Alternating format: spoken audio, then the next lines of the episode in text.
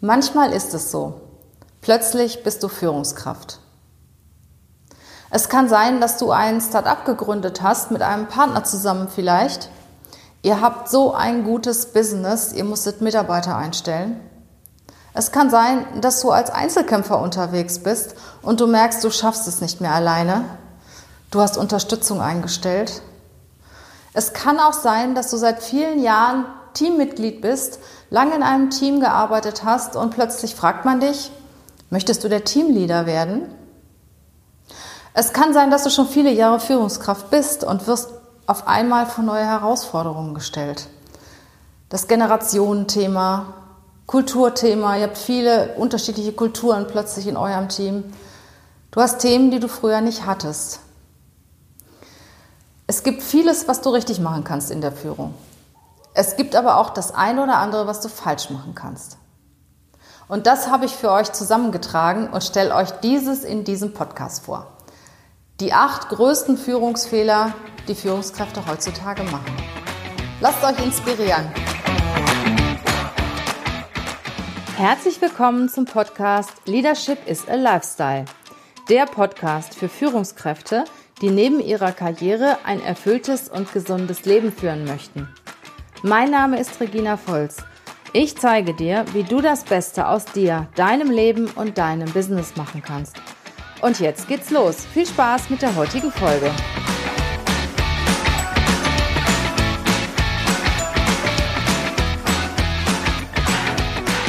Als Führungskraft hast du aus meiner Sicht drei Hauptaufgaben zu erledigen und drei Funktionen. Die erste Funktion ist die sogenannte Lokomotivfunktion. Das heißt, du gehst vor, du setzt Ziele, du gibst die Visionen vor. Du vermittelst, du kontrollierst, du sorgst dafür, dass die Ziele erreicht werden. Die zweite Funktion ist die sogenannte Gruppenerhaltungsfunktion. Das heißt, du setzt die Gruppen zusammen, sorgst dafür, dass sie zusammen gut arbeiten können, dass auch eine gute Dynamik in dem Team ist, dass ein Zusammenhalt in dem Team ist und dass die Gruppe gut zusammen funktioniert und sehr gute Ergebnisse bringt. Das dritte ist die Personalentwicklungsfunktion. Mitarbeiter individuell fördern und fordern. Und zwar A nach den fachlichen Kompetenzen und B nach den persönlichen Kompetenzen. Das heißt, du musst dich erst darum kümmern, was kann der Mitarbeiter fachlich, wo braucht er da Unterstützung, wo kann ich ihn einsetzen, wie schnell entwickelt er sich und das zweite ist die Persönlichkeit. Was braucht er? Ist das jemand, der jeden Tag wieder neue Ziele braucht, neue Herausforderungen braucht? Oder ist das jemand, der ein bisschen langsamer ist, der aber auch genauer arbeitet? Was ist das für ein Typ? Das heißt, du musst beide Komponenten berücksichtigen. A, einmal die fachliche Komponente und B, die persönliche Komponente. Und danach führst du. Und was sind jetzt die acht größten Führungsfehler, die die meisten Führungskräfte oder viele, viele Führungskräfte machen, die immer wieder gemacht werden. Das fängt damit an, wenn ich mir ein Team aufbaue oder auch Mitarbeiter auswähle, suche ich mir oft Mitarbeiter aus, die genauso sind wie ich. Weil die kenne ich, die sind mir sympathisch, da stimmt direkt die Chemie, da muss ich mich nicht groß ansprengen. Sinn macht es aber und wesentlich effektiver ist es, wenn ich mir Leute aussuche, die anders sind als ich. Ich habe in einem der Podcasts mal über das DIS-Profil gesprochen. Hört euch das ruhig nochmal an, das ist wirklich sehr interessant.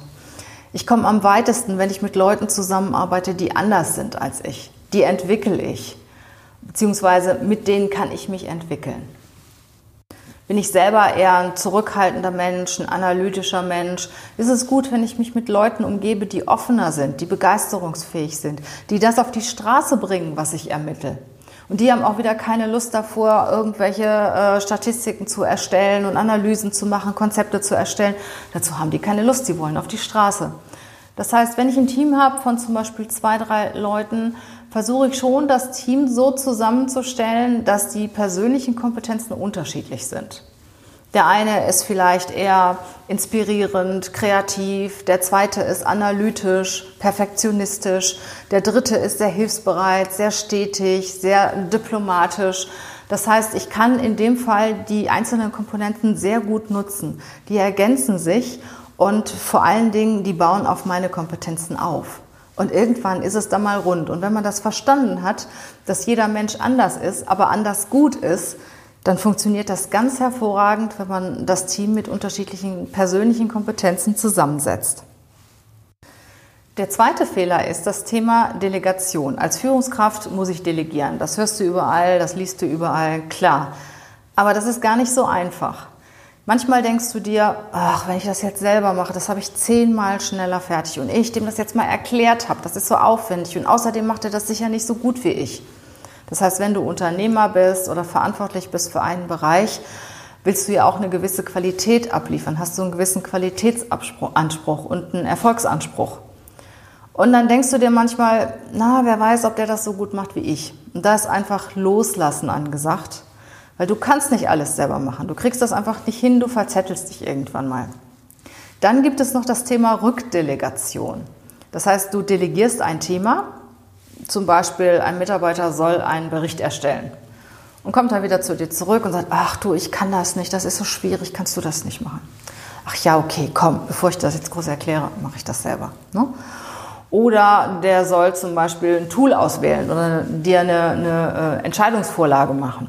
Ja, und dann kommt er an und sagt, ach, ich weiß nicht, das eine Tool hat die Vorteile, das andere die.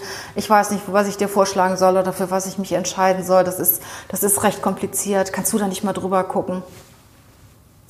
Dann guckst du nicht drüber, sondern sagst, okay, wenn du jetzt hier an meiner Stelle sitzen würdest, was würdest du kaufen und warum? Und genau das bringst du jetzt für mich zu Papier. Nimm die Aufgaben, die du an deine Mitarbeiter gegeben hast, nicht wieder zurück. Du kannst ihnen Hilfestellung geben, dass sie die Aufgaben erledigen. Aber manchmal, wir sind ja auch alle sehr gerne faul. Na, manchmal ist der eine oder andere auch, auch etwas faul und freut sich dann, ach ja, meine Führungskraft, die macht das viel schneller und die erledigt das schon.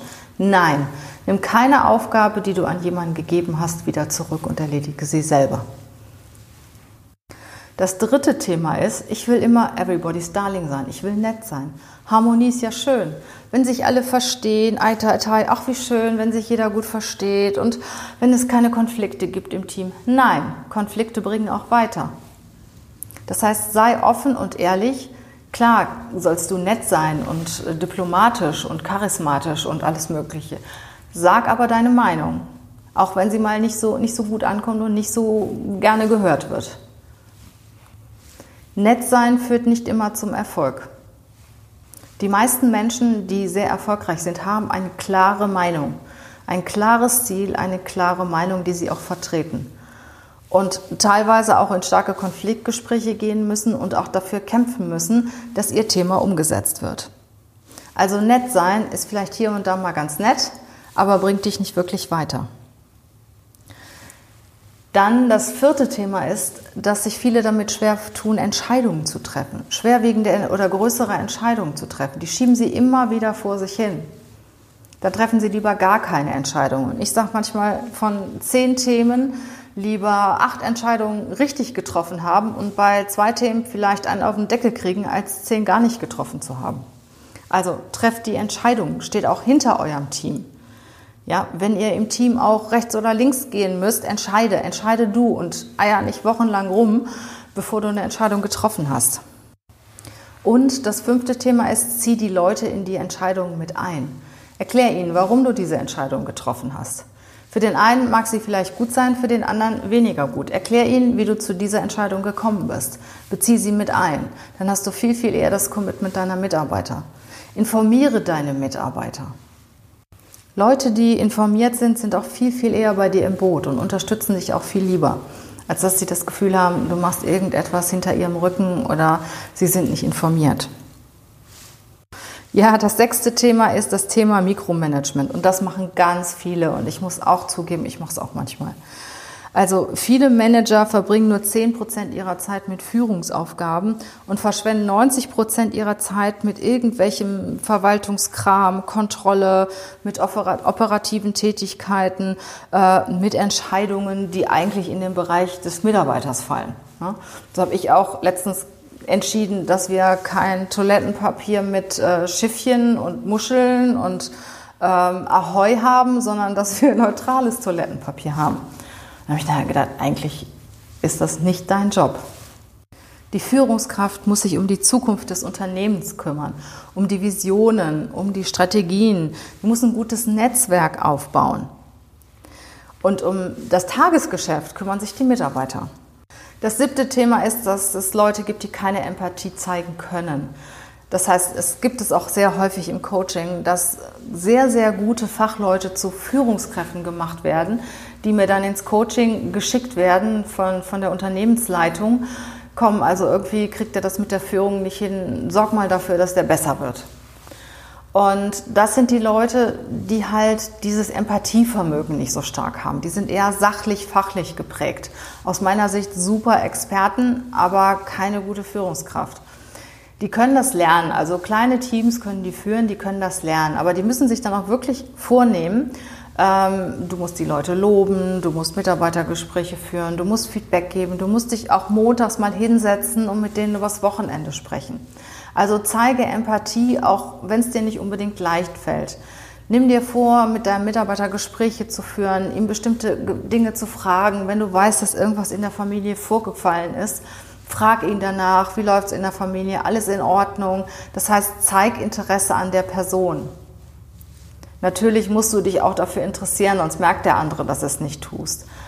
Ne? Also zeig Interesse an der Person und interessiere dich für die Person.